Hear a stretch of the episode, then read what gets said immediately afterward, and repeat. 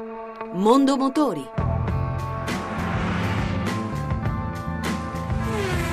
A cura di Roberto Taglialegna. Buon pomeriggio e buon ascolto da Lucia Voltan. Lo scorso anno la Ferrari in tutta la stagione della Formula 1 ha totalizzato solo due podi. Quest'anno quattro gare e non è mai scesa dal podio, con una vittoria in Malesia e due terzi posti di Sebastian Vettel, più un secondo piazzamento di Raikkonen in Bahrain.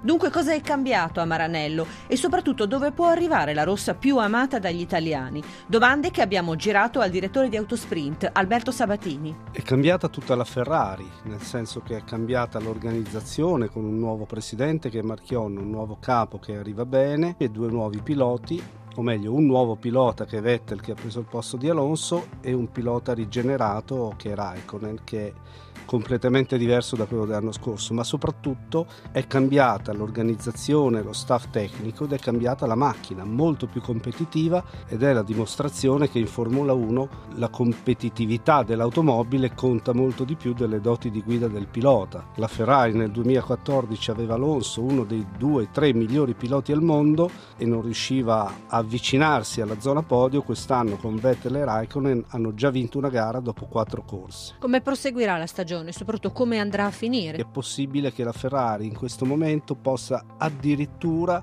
disturbare la Mercedes non soltanto per la vittoria delle corse, ma anche per la lotta al titolo mondiale, tanto che la Mercedes deve decidere quale dei due piloti favorire, favorirà Lewis Hamilton per evitare di disperdere i punti, ma la forza della macchina è che è diventata molto più veloce, molto efficace, soprattutto quando si corre al caldo, perché la Ferrari è come si dice in gergo gentile sulle gomme, cioè non consuma le gomme quando la temperatura è alta. E poiché andiamo verso l'estate siamo di fronte a gare in cui la Ferrari si può giocare la vittoria quasi sempre. L'avversario numero uno resta la Mercedes, chi altro? Nessun altro, perché la Mercedes l'anno scorso aveva un secondo e mezzo di vantaggio su tutti gli avversari, quest'anno il suo vantaggio si è più che dimezzato, mantiene ancora qualche margine soprattutto nel giro di qualifica, ma in corsa sulla distanza intera di una gara la Ferrari fa vedere questa sua dote sul miglior consumo delle gomme e quindi è in grado di insediarla fino all'ultimo giro come ha fatto Raikkonen nel Gran Premio del Bahrain.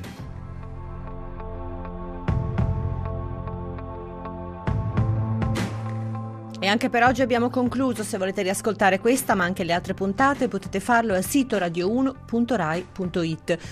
Mondo Motori torna lunedì prossimo, sempre dopo il giro delle 14.30. Buon pomeriggio.